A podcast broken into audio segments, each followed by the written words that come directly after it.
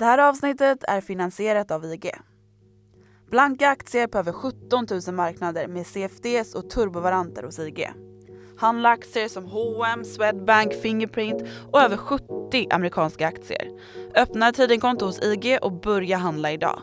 Men kom ihåg att all handel med finansiella instrument innebär risk.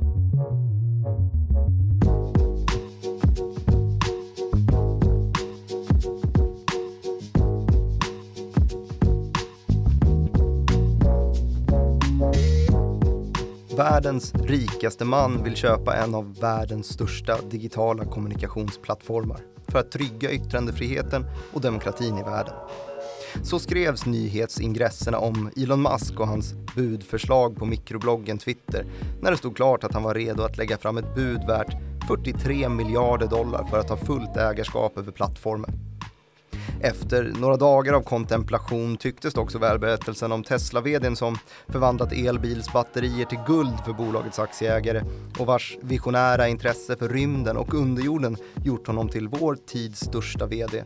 Och hans förvärvsförsök av Twitter hamnar i en ny dager hos både offentligheten och styrelserummet. Vad finns det för förklaring bakom Elon Musks plötsliga intresse och vad är det med alla hans knarkskämt? Kan alltsammans bara vara ett nytt pojkstreck från näringslivets största entreprenör, men också joker. Det här är Follow the Money, en podcast om makt, storfinans och börsen av med mig, programledare Martin Nilsson och utrikesredaktör Joakim Rönning. Om eh, jag säger 420, vad säger du då? En, ett känt nummer. ett känt nummer. Ett, ett känt datum. Ja, så är det ju också. På flera sätt. Mm. Uh, bland annat för att det är en känd födelsedag. Hitler. Ja, bland annat. Vem är? Du tittar på honom. alltså, nej men grattis! Ja, tack. För det är ju då också publiceringsdatum för det här avsnittet. Mm. Mm. Kul att du hade koll på det. Det, det hade jag inte, nej. Ja, och så är det ju då knarkdatumet framför andra. Just det, varje år 420, alltså 20 april så samlas cannabisanhängare. Ja, precis. Mm. Eller liksom så counterculture-anhängare överlag och gör en stor sak av sin uh, åsikt om att allt borde vara på deras sätt. Särskilt vad det gäller att liberalisera cannabis mm. såklart.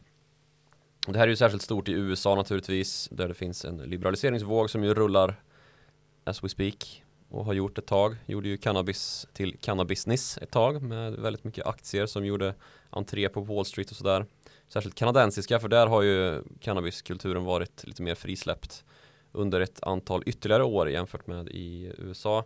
Men det här är då i alla fall ett nummer då 420 som har fiskats upp som datumet framför andra då man gör uttryck för det här och röker på helt enkelt. Mm. Och um, det här har ju också blivit då någonting som snappats upp av nättrollet och världens rikaste man Elon Musk. Mm. Ja, I många fall så har han ju uttryckt med förnöjelse olika referenser till då just denna kultur. Han blev ju också, eller blev känd, han var ju känd när han gjorde det, men eh, det blev i alla fall uppmärksammat när han var och besökte Joe Rogan som väl kanske mm. var världens största podcast, kanske är det idag också, intervjupodcast och eh, rökte gräs där under inspelningen. Skandalöst eller? Nej. ja, kanske det. Så liberal. Ja, Precis, det var ju också då i samband med en händelse som vi ska gå igenom lite senare men jag tänkte att vi kanske skulle ta och börja då med eh, Twitter som plattform för det är, för oss som jobbar med media och så här så är ju det här det sociala mediet framför andra eftersom att det är så mycket som händer här i form av då eh, viktiga personer att hålla koll på om man ska göra nyheter, typ politiker. Alla politiker finns ju på Twitter. Mm, det har vi faktiskt Men, nämnt någon gång tidigare också att det är numera eh, praxis på nyhetsredaktionerna att man sitter med åtminstone en skärm vänd på högkant så att den är anpassad för ett Twitterflöde mm. som blir riktigt långt så att man inte missar någonting där. Och det här blev ju särskilt aktuellt då när vi hade Donald Trump som president i USA eftersom att han typ styrde landet via dekret som först eh, broderades ut på Twitter mm. kan man säga. Och Twitter har, jag läste någon, eh, någon statistik om hur många som är journalister på Twitter och det är ju typ en fjärdedel av alla konton är journalister. Mm. Det tycker jag är spännande. Ja, det är spännande. 85% av alla politiker i västvärlden finns på Twitter. Mm. Så det säger ju lite grann om mål, målgruppen då. Men så var det ju inte från början. Twitter grundades 2006 och det är ju två år efter att Facebook grundades. Men det är då ett av de här bolagen som växte fram i det skedet av internet där man också kunde ha internet i sin ficka lite på allvar, alltså i mobiltelefonen med smartphonen. Lite tidigare, det fanns Twitter som sms-tjänst från allra första början då. Och det blev ju då ett etablerat socialt medie genom statusuppdateringen. Att man då skulle skriva vad man höll på med. Mm. Och det började bli kallas för mikroblogg, för bloggen var ju redan etablerad då, 2006. Mikrobloggen däremot, det var ju då att man hade 140 tecken på sig och kunde bara skriva typ äter mat och eh, vad man åt. Mm. Och så var det slut sen. Du Lite... använder ju det här mycket. Jag använder det här ganska mycket ja. Och det här har ju då växt, både sett till antalet um, användare naturligtvis. Det var bara några tusental första året. Så det tog ganska lång tid innan det fick fart. Men sen så hände det någonting i San Francisco där ju det här bolaget, liksom alla andra techbolag i USA typ, är grundat då i Silicon Valley. Och det var en jordbävning. Och då upptäckte man plötsligt att wow, det här är ju en jättebra plattform för att sprida nyheter och eh, kanske koppla ihop sig själv med nyheter och säga typ att jag är okej. Okay. Så då blev ju det här plötsligt ett socialt medie med en funktion som faktiskt hade någon sorts bärighet på varför man skulle använda det, inte bara utifrån att man åt mat. Så att uh, den konkurrerade ut Facebooks wall där man också kunde skriva vad, vad ja, man precis, med. eller hur det nu var, om det nu var så att uh, Facebook kanske plockade upp statusuppdateringen före Twitter eller omvänt är väl för de akademiska att göra upp om. Men det har ju varit så överlag i sociala mediesammanhangen att man helt enkelt antingen gör ett hopkok av en massa olika funktioner, alltså Facebook som ju ägs av Meta idag som också äger Instagram och några andra WhatsApp är också en sån. Och sen så har vi då sociala medier som likt Twitter då bara har statusuppdateringen, alltså bara har en funktion. Sen så har man i olika grad då gift ihop olika funktioner i sociala medier som till exempel då att Instagram från början bara en bildapp har man nu infört video och man kan skriva lite längre beskrivningar av bilder och dylikt. Man kan fortfarande inte länka från beskrivningen, vilket man ju då kan i andra sociala medier. Twitter till exempel hade inte stöd för bilder från början, det har man nu. Man köpte också upp Vine, den här, eh, kommer ni ihåg den? Mm -hmm, videotjänsten. Precis, en videotjänst där man hade typ 15 sekunder på sig att göra en skojvideo. Mm. Den köptes upp och typ lades ner. Klassiskt amerikanskt techbolags agerande, mm. Och det gav ju fri lejd då för TikTok som ju är den senaste, senaste tillskottet i sociala medieforan.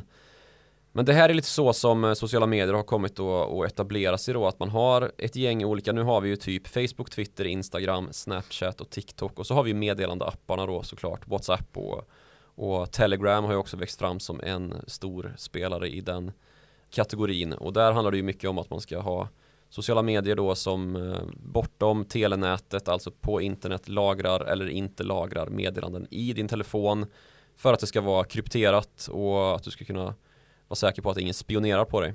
Mm. Det är ju en sak som är kanske viktigare då i andra länder där man inte har demokrati och där man inte alls kan vara säker på att um, ja, inte allt är en enda stor Edward Snowden-skandal egentligen.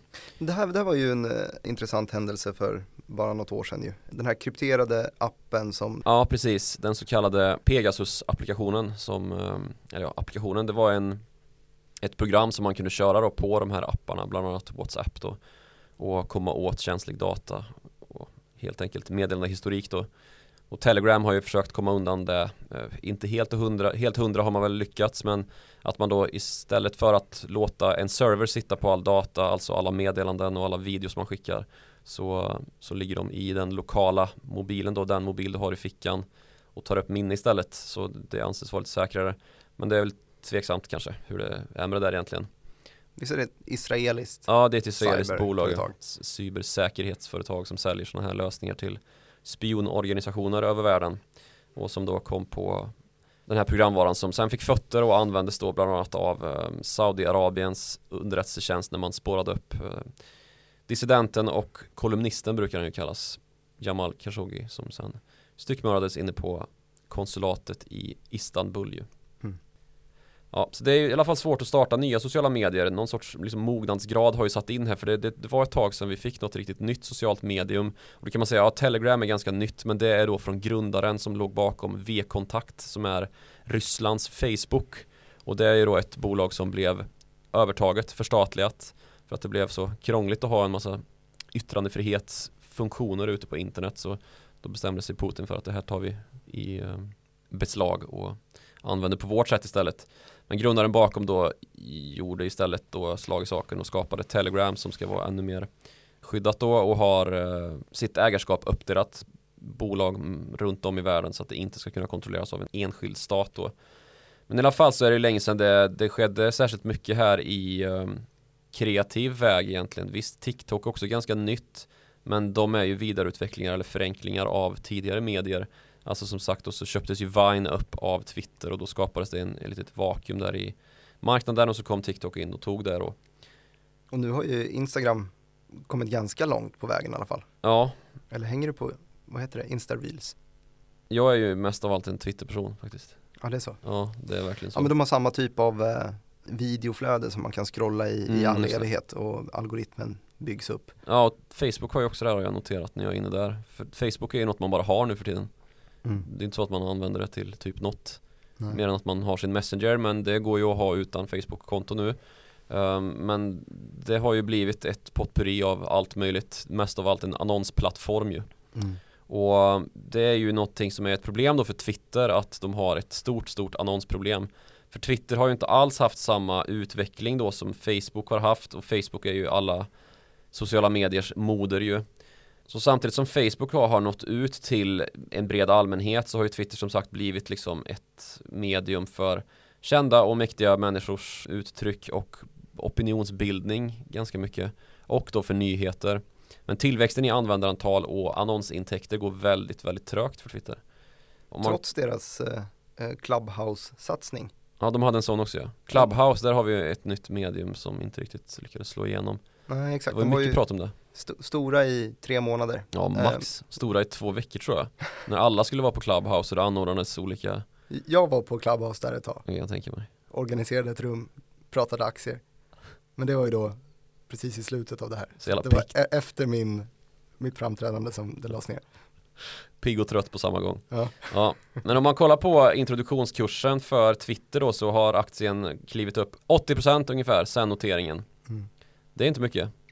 Nej det är inte Om man tittar på den utveckling som techbranschen överlag har haft under de här åren. Det är nio år sedan då som Twitter gjorde sin börsnotering. Om man jämför dem med Facebook som numera alltså heter Meta så har den aktien belönat investerarna med en uppgång som är ungefär fyra gånger så hög då. Så att eh, det hade varit bättre att investera i Meta än i Twitter. Och den stora skillnaden i användarbasen då är ju att det inte slagit igenom allmänheten lika brett som Facebook och därmed inte kan användas som annonsaffär på samma sätt. Men det kanske finns något att säga om då också varför det inte går att använda som annonsaffär eh, utifrån de användare som ändå är det. För det är ju en jävla reklampelare som, som hänger på Twitter ju. Mm. Och det har ju fattats då en del usla strategiska beslut hos Twitter. Vine bland annat är nedläggningen. Men sen så har vi också då ett stort problem kopplat till just att de här reklampelarna är ganska så stor utsträckning politiker och opinionsbildare. Och där i den soppan av användare så finns det ju också en hel hoper av användare som ägnar sig åt sånt som ja, vi har en demokratisk rättsordning för att försvara oss mot alltså desinformation, propaganda, hets och sånt som hotar den yttrandefrihet som ju nu finns då på sociala medier också. Men där ett problem är då hur mycket ska man moderera och begränsa utan att det blir just ett yttrandefrihetsstävjande i det hela. Det var under eh, Trump-kampanj nummer två Mm. ju, så försvann ju han från Twitter. Han blev väl också flaggad på eh, Facebook och Ja, han medier försvann ju inte från Twitter under själva kampanjen, det var ju efteråt. Men han försvann ju däremot efter att vi hade haft stormningen av Kapitolium som flera sociala medier då ansåg att det här har ju han bidragit till att hetsa för att det här ska hända. Och bland annat då Twitter som sagt bestämde sig för att kasta ut Donald Trump på permanent basis. Så han får aldrig mer komma tillbaka till Twitter. Och Twitter var ju definitivt hans favoritsociala medie. Det var ju inte tu tal om det. Han rage-tweetade ju varenda dag kändes det som. Och en enda tweet kunde sätta finansmarknaderna upp och ner på bara några ord liksom. Mm. Och man får ju uttrycka precis vad som helst på Twitter och det är inte nödvändigtvis så att det behöver vara trevligt. Det är ju mycket bråk och stoj och stim här. Så yttrandefriheten och frånvaron av moderering har liksom funkat som en magnet för att det här nonsensskräpet då desinformationen och propagandan har nått Twitter och liksom blir kvar här på ett helt annat sätt än vad den blir på mer välmodererade sociala medier såsom Facebook då som jag har tagit krafttag med det här efter att man hade problemen med Cambridge Analytica det, var, det finns ju hur mycket påverkansoperationer som helst som har skötts från ryskt håll och där man då liksom nyttjar algoritmen för att sprida information och desinformation åt olika håll och därmed liksom påverka val. Det är ju någonting som vi har sett då i våra länder här i väst men det är ett mycket större problem i dagsläget i länder i Afrika och i andra liksom sköra demokratier som vi hittar i till exempel Sydostasien då där påverkansoperationerna står som spön i backen. Så fort det är ett val så finns det också påverkansoperationer. Även i Latinamerika ser vi sånt här hända och blir ganska så omrapporterat ganska så snabbt då för att man ser att här är det ju rörelser som inte riktigt går att hitta ur opinionsundersökningar och det kanske inte går riktigt att säga att visst opinionsundersökningar kan vara kassa men så här kassa liksom. Mm. Det, det, var ju någonting som också gällde för Trumps väg till makten 2016 när han vann valet mot Hillary Clinton och sedermera också då Brexit-kampanjen ju som skördade seger i eh, samband med att britterna skulle rösta om de skulle vara kvar i EU eller inte. Alla opinionsmätningar indikerade ju att det kommer de vara. Så vaknade alla på midsommarafton 2016 och eh, det var visst så att Bremain hade fått stryk och Storbritannien plötsligt skulle gå ur EU. Det var ju ingenting som opinionsmätarna hade räknat med överhuvudtaget men så blev det. Så eh, undan för undan då, framförallt då i och med att man kastade ut en sittande president, för det var han ju faktiskt då, Donald Trump, när han blev av med sitt Twitterkonto på grund av då den här uppviglingen som de sociala medierna anklagade honom för inför um, stormningen av Kapitolium. Då blev det ju en rejäl debatt då om vad händer egentligen? Hur ska vi hantera det här med sociala medier? Alltså börsnoterade företag som bestämmer om yttrandefriheten på det här sättet eftersom att det är ett så, så stort forum ju att um, vi behöver nog ha kvar det men kan vi ha politiker där som hetsar mot folkgrupp um, det är ändå en sittande president så det är klart att det finns problem här så modereringen finns alltså uppenbarligen även på Twitter men inte alls på samma sätt då som Facebook och det gör ju att Facebook blir mer rumsrent och att annonsörer kan tendera att föredra då att hänga på Facebook och, och nyttja deras sociala medieinnehav för att eh, sprida reklam och locka till sig konsumenter på ett helt annat sätt då än vad Twitter kan möjliggöra. Om man tittar på annonseringen på Twitter så är det ju väldigt mycket liksom rätt skamlös reklam. Eh, det är eh, mobilspel och den typen av bolag som uppenbarligen inte har så mycket bekymmer med att hamna i den här miljön då det är rätt mycket hat och desinformation som sprids. Att man liksom kan ha sin annonskampanj rakt under en eh, ja, ett hets mot folkgrupp. Det är uppenbarligen ingenting som, som stör de bolag som är där och det syns ganska tydligt på urvalet av annonseringen. Och så har vi ju den här debatten då om yttrandefriheten och båda sidorna i den här debatten om moderering på Twitter hävdar ju å ena sidan då att för mycket moderering skulle ju förstöra Twitter eftersom att då finns ju inte yttrandefriheten där längre. Å andra sidan då att Twitter förstörs undan för undan av att det finns för lite moderering då, att det är för mycket hat.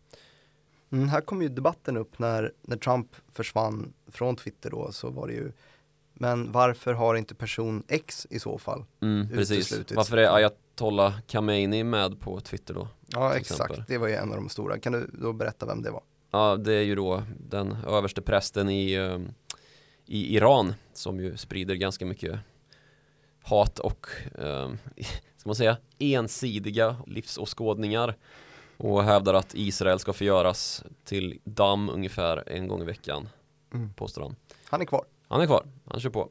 Han får vara kvar. Men samtidigt kan man ju inte säga att vi har liksom regelbaserade sociala medier. Det finns ju inte liksom ett ramverk som är satt av myndigheter kring vad man får säga. Det, är liksom, det går ju lite stick i stäv med yttrandefriheten. Att liksom gå in och punktbestämma på det viset. Men däremot så kan man ju inte påstå att yttrandefriheten ens i vår del av världen är absolut ju. Ingenstans här heller så får man ju liksom uppvigla till mord och pedofili till exempel.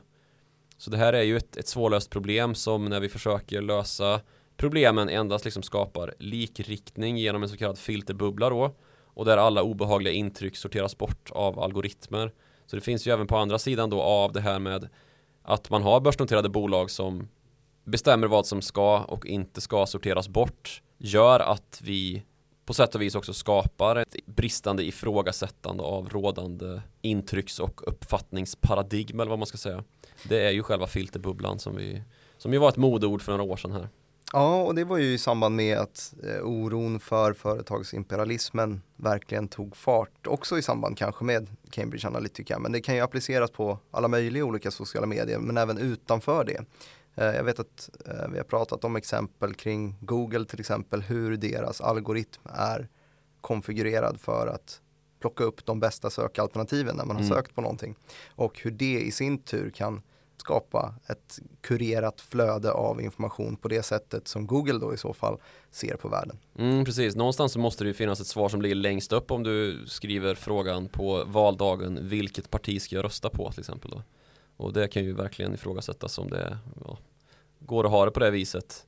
Och det finns alltid något sökalternativ som förfördelas då i algoritmen och hur ska det där fungera egentligen? Det är ju någonting som det brottas ganska mycket om då i debatten och det här är ju själva anledningen till att Facebook, Google, andra sociala mediebolag och digitala aktörer inom allt från då sociala medier till också en hel del tillverkande bolag som ägnar sig åt sånt här som ansiktsigenkänningsteknik har kastat över frågor till politiker då att man begär nu att få riktlinjer så att man kan lägga ifrån sig den här frågan om vad som ska vara tillåtet och inte då så att man kan fortsätta med sin annonsaffär och således liksom slippa bli beskyllda för att stänga ner yttrandefriheten och istället kunna sälja så mycket annonsyta som möjligt i en falsk men politiskt korrekt miljö då, som man beskylls för i nuläget.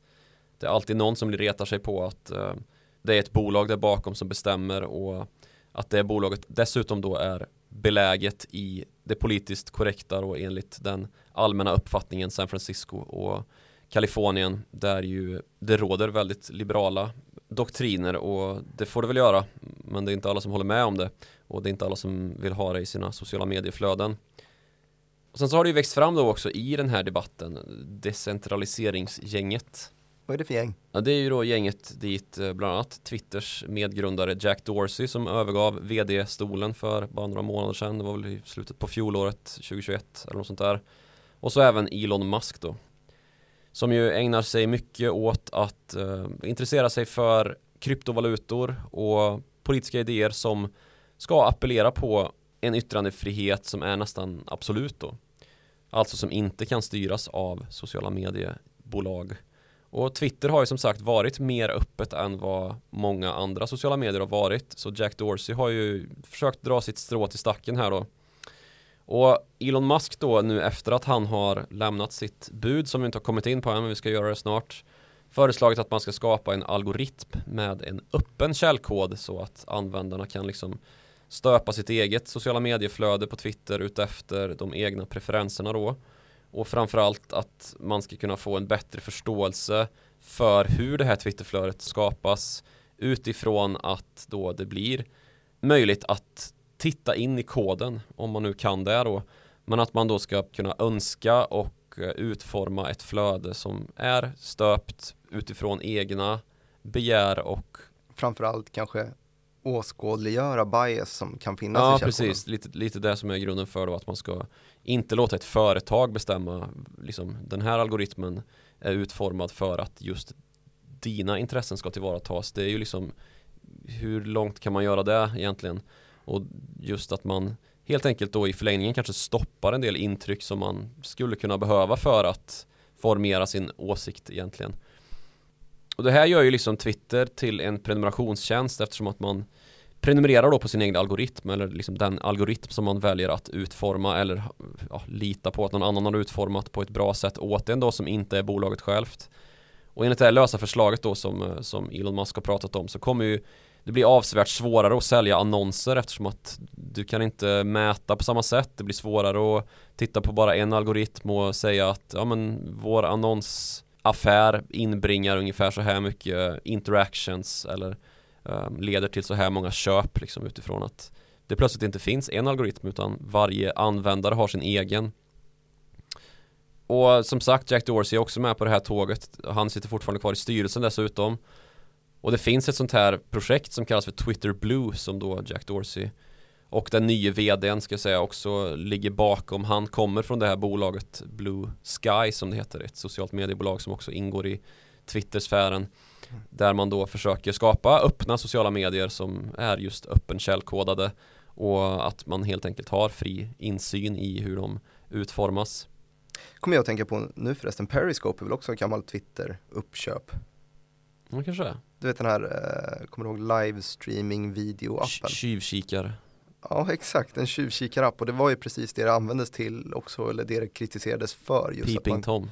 Man kunde kolla på precis vad som helst eftersom att det inte fanns någon gräns kring vad folk kunde Mm. livesända från sina mobiler. Det kunde vara allt från mm, brott som begicks eller eh, någon som livestreamade sitt eget självmord eller Ja. vad som helst. Precis. tragiska saker. Ja, verkligen. Och sånt där har ju problematiserats på betydligt mer ljusskygga plattformar än Twitter, alltså typ ja, forum av olika slag, man behöver inte nämna något särskilt.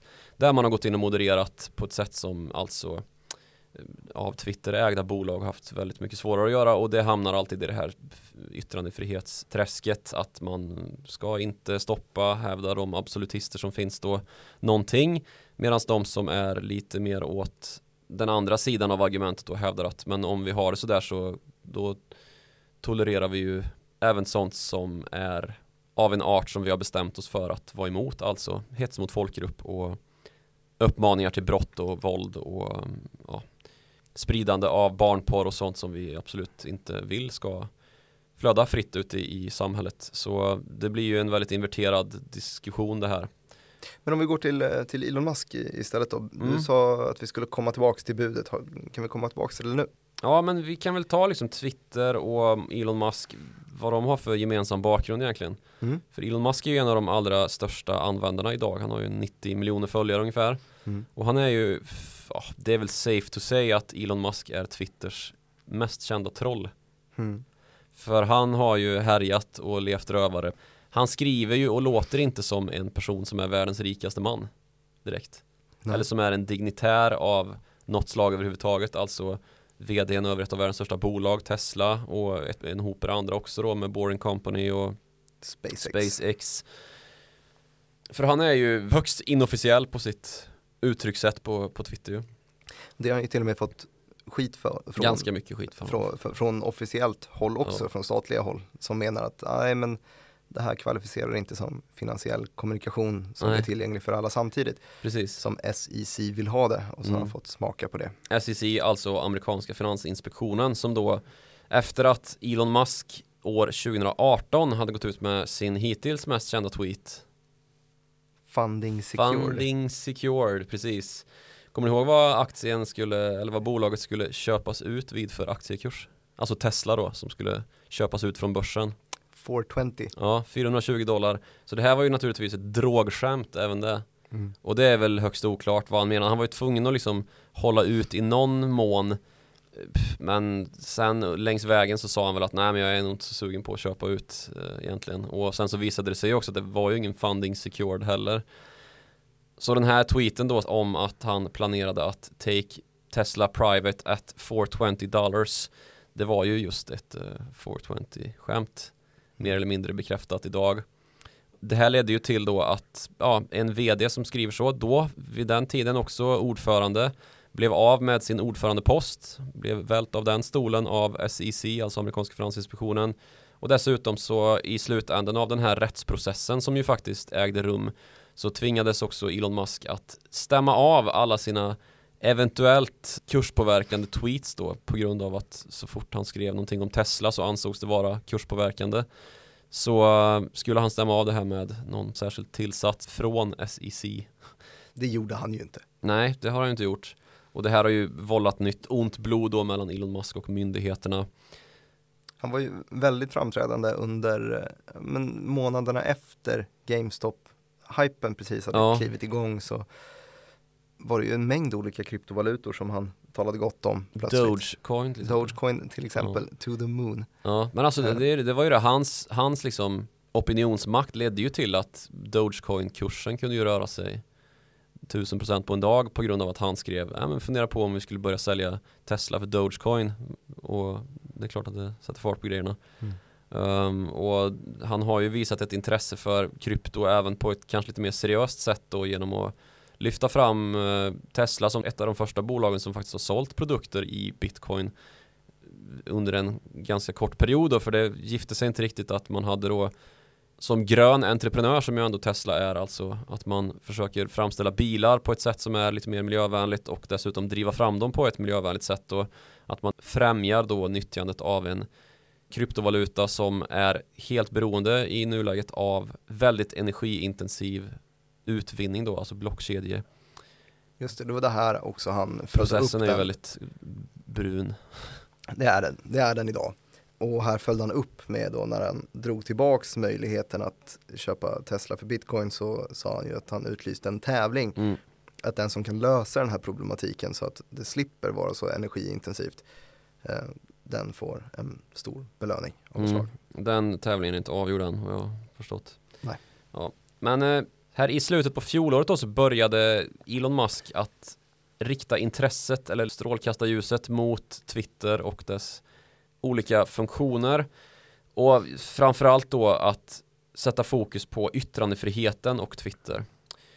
För Elon Musk ser ju precis som alla andra att yttrandefrihet är en väsentlig del av demokratin men han anser då att eftersom att Twitter är den liksom, offentliga debattens viktigaste hörn ungefär så är också Twitter en väsentlig del för att konservera demokratin. Så då la han ut en, eh, en opinionsundersökning, en poll på Twitter där han helt enkelt frågade sina användare då om de anser att Twitter är ett verktyg eller ett socialt medium som hörsammar yttrandefrihet då. Och enligt 70% av de 2 miljoner röstande så gör det inte det. Dessutom la till då att eller resultatet i den här omröstningen kommer bli högst väsentligt för implicit då för Twitter helt enkelt. Så den här, den här omröstningen då om yttrandefriheten på Twitter den lås ut i, eh, i mars vad som inte nämndes då i den här tweeten det var att tidigare under året i januari så hade Elon Musk börjat köpa aktier i Twitter och ganska rejält dessutom. Så i mitten av mars så når han över 5% av aktierna och i enlighet med hur han tidigare har varit en nagel i ögat på, på amerikanska finansinspektionen så missar eller kanske rent av avstår han från att anmäla sitt innehav då som man ska göra när man när man samlar på sig ett stort innehav då så är man skyldig att rapportera det till Finansinspektionen. Just det, men det finns flaggningsgränser vid Precis. 5 och 10 procent va? Och den gränsen går han över men missar då datumet som han måste rapportera i april. Och han dribblar med om han är aktiv eller passiv investerare då dessutom om lott i olika omgångar och visar intresse för att engagera sig i styrelsen i samband med att han då har gått upp till 9,2% av aktierna. Sen så bestämmer man att eh, nej men eh, det blir ingen Elon Musk i styrelsen och därefter då den 14 april så lägger han till slut ett bud på 54,20 naturligtvis. 54,20. Ja, så han har alltså fulköpt aktier bakom ryggen på alla och tagit sig upp till den här nivån då 9,2% och då är han plötsligt under en period där han inte längre för Vanguard, en, en fondförvaltare, har kommit upp över det. Men ett tag då så var han plötsligt Twitters största ägare. Och det är klart att en sån person har väldigt mycket att säga till om i hur ett bolag ska styras och skötas. Men då händer ju någonting där efter att han har lagt fram sitt bud ganska snart efter att um, detta har skett. Vilket ju först då tas emot med att aktien rusar och sen så börjar ju folk räkna på det här budet konstaterar att det var ju bara i somras som Twitters aktie handlades för 70 dollar och nu ligger det här budet på 5420 så nej det här går ju inte. Och dessutom så det här att köpa aktier bakom bakom ryggen på allt och alla det, det är ju inte heller riktigt så det brukar gå till. Så då vidtar Twitters styrelse den ganska så drastiska åtgärden som man rätt sällan ser men som ändå något man känner igen om man sitter och grejar med finans på dagarna. Nämligen det så kallade giftpillret. Mm. Vill du berätta vad ett giftpiller är? Nej. Nej. Det är ju, eh, vad ska man säga, en, en försvarstaktik som man använder för att eh, göra ett övertagande lite mindre attraktivt. Ja. Man sätter helt enkelt en eh, rätt till befintliga aktieägare att köpa aktier till ett rabatterat pris om någon enskilds aktieägarandel skulle passera en viss nivå. Ja, precis. Och det är inte bara ett, liksom ett vanligt övertagande här utan det är ju fråga om ett fientligt övertagande som man brukar kalla det. Och liksom tvinga fram en förhandling med styrelsen som ju företräder alla aktieägare i bolaget. Så det är liksom ett exempel på vad som kan följa av sådana här ageranden som Elon Musk nu har, har eh, stått för då. Att han har köpt aktier och då klättrar den här aktien när det offentliggörs att en så här stor person har blivit största ägare, en så här stor, intressant och eh, entreprenöriellt framgångsrik person så är det naturligtvis så att, att kursen stegrar sig. Och då spelar det liksom ingen roll att han har blivit storägare på det här sättet som SEC inte tycks kunna vare sig stoppa eller för den delen straffa för det här är ingenting som är första gången att det här sker. Men jag har inte hittat något fall där man faktiskt har kunnat liksom neutralisera aktier så att man inte kan använda röststyrkan i dem eller dylikt vilket ju har varit något som en del bolag då har försökt få igenom att det här är ju liksom någon som försöker bakbinda ägarna med sin kapitalstyrka och tvinga bort styrelsen på ett sätt som inte är av bolagets bästa eller bolagets ägares bästa. Så nu har Elon Musk sina aktier och sin maktposition över själva aktiekursen då genom att han är så profilerad och plötsligt så ställs ju övriga ägare inför ett beslut då om man vill sälja sina aktier till Elon för att han då har flaggat för att han kommer sälja och krascha kursen ner dit där den var innan han började köpa aktier då om han inte får köpa just hela Twitter så det blir ju en hyfsad eh, utpressningssituation det här. Så det är därför då kursen valsar en bra bit under budet på 54,20. Ja, um, alltså Antingen så blir aktiekursen utspädd om det är så att precis. Twitter skulle eh, aktivera det här giftpillret eller så eh, väljer han att vända ryggen till och då behöver han sälja av en så stor del som gör att det kommer krascha i alla fall. Ja, precis. Uh, sälj till mig med premie eller bli av med värde. Så det är ett rätt styggt sätt men rätt smart också. Om man mm. vill ha det som man vill. Men det här är ju inte i ägarnas bästa intresse då anser styrelsen och därför intervenerar man då med det här giftpillret. Och ja, som du sa, enkelt förklarat då, så, så är det ju att befintliga ägare ges rätt då att köpa mer aktier till rabatt om en ägare går över en viss gräns och vanligtvis är den här gränsen 15 eller 20 procent.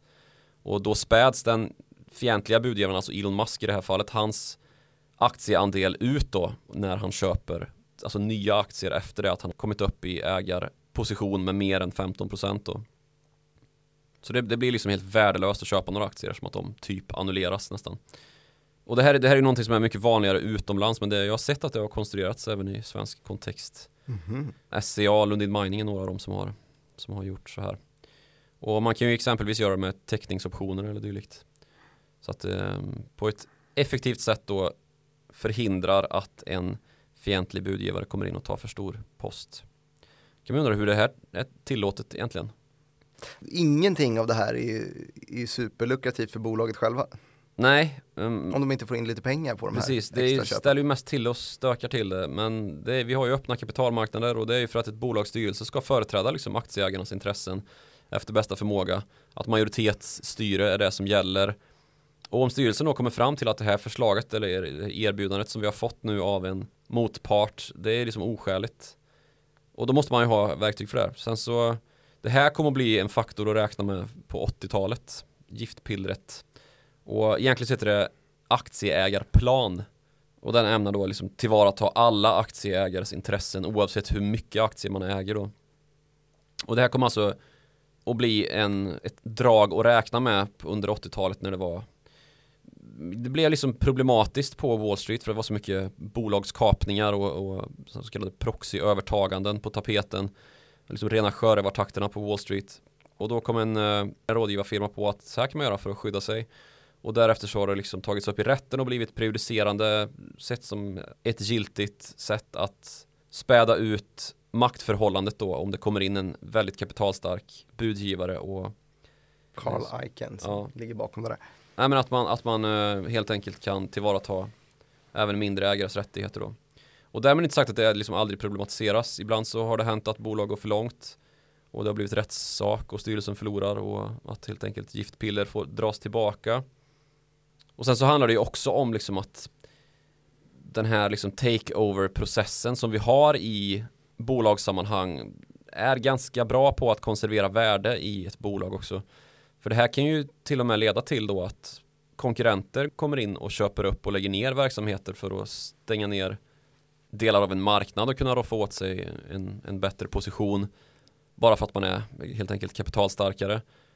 Under falsk förespegling då att man ska skapa en bättre verksamhet. Men det är typ omöjligt att göra det. Och det blir väldigt genomskinligt om man nu inte förhandlar med den här styrelsen som sitter i det bolag som man försöker köpa upp då.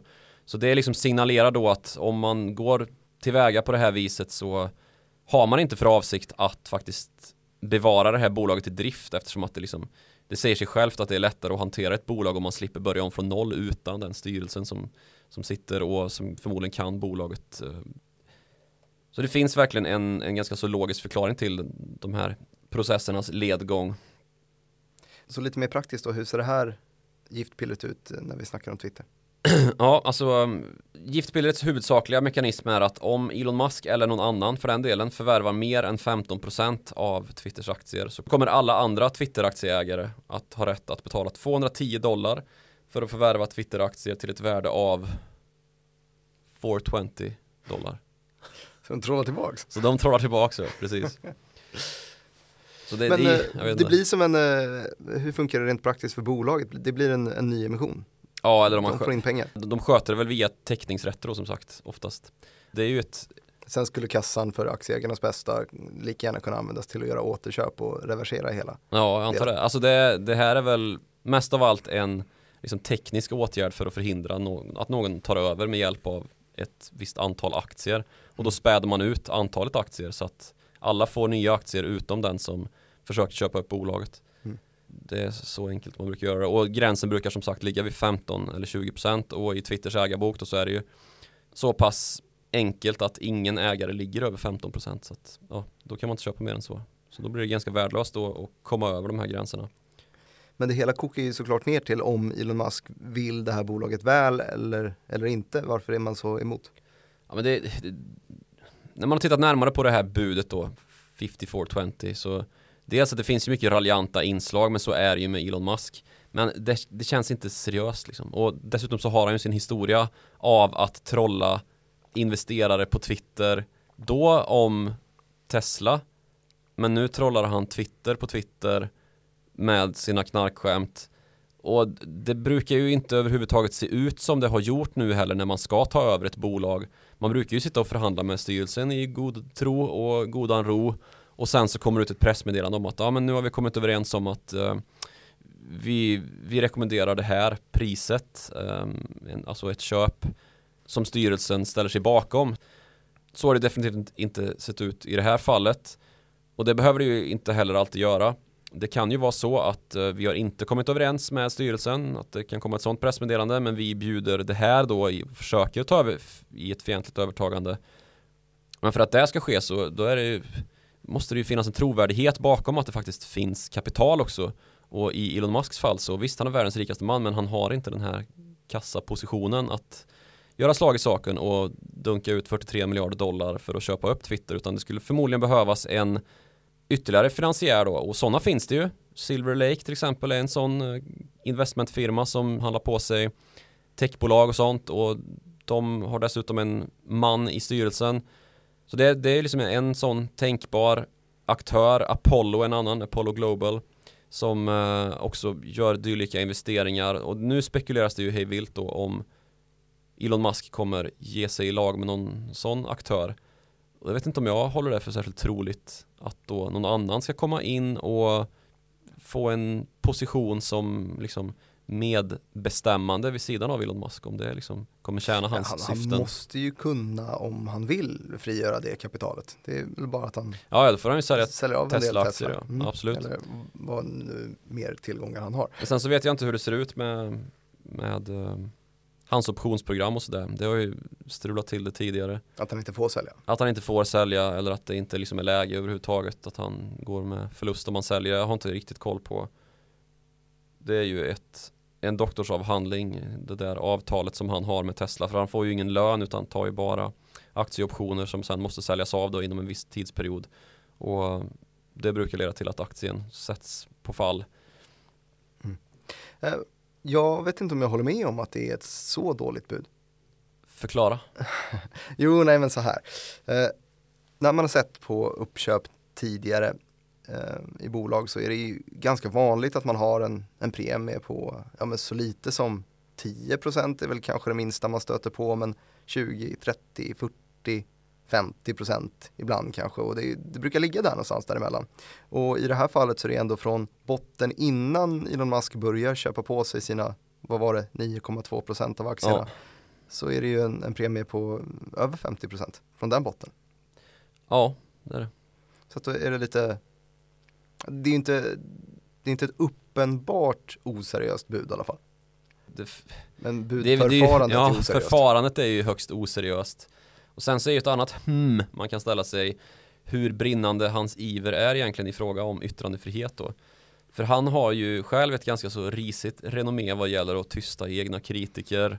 Inte sällan efter att han själv har beslagits med lögn och spridande av desinformation, bland annat under pandemin. Sen så har vi ju den här grottincidenten med pojkarna som fastnade i en grotta i Thailand för ett par somrar sedan. Som ju blev sommarens stora nyhetshändelse. Det här var ju innan pandemin om ni minns.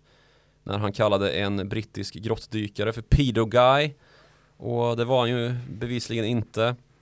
Så tanken dras ju i alla fall lätt till att ställa sig frågan om det egentligen handlar om att Musk då som är världens mest förmögna människa idag vill inte bara sätta yttrandefriheten fri utan snarare kunna kontrollera den. Mm. Men sen så är den här, den här liksom sammansmältningen av trams, eh, näringsliv, politik, yttrandefrihet och decentralisering den är ju väldigt intressant.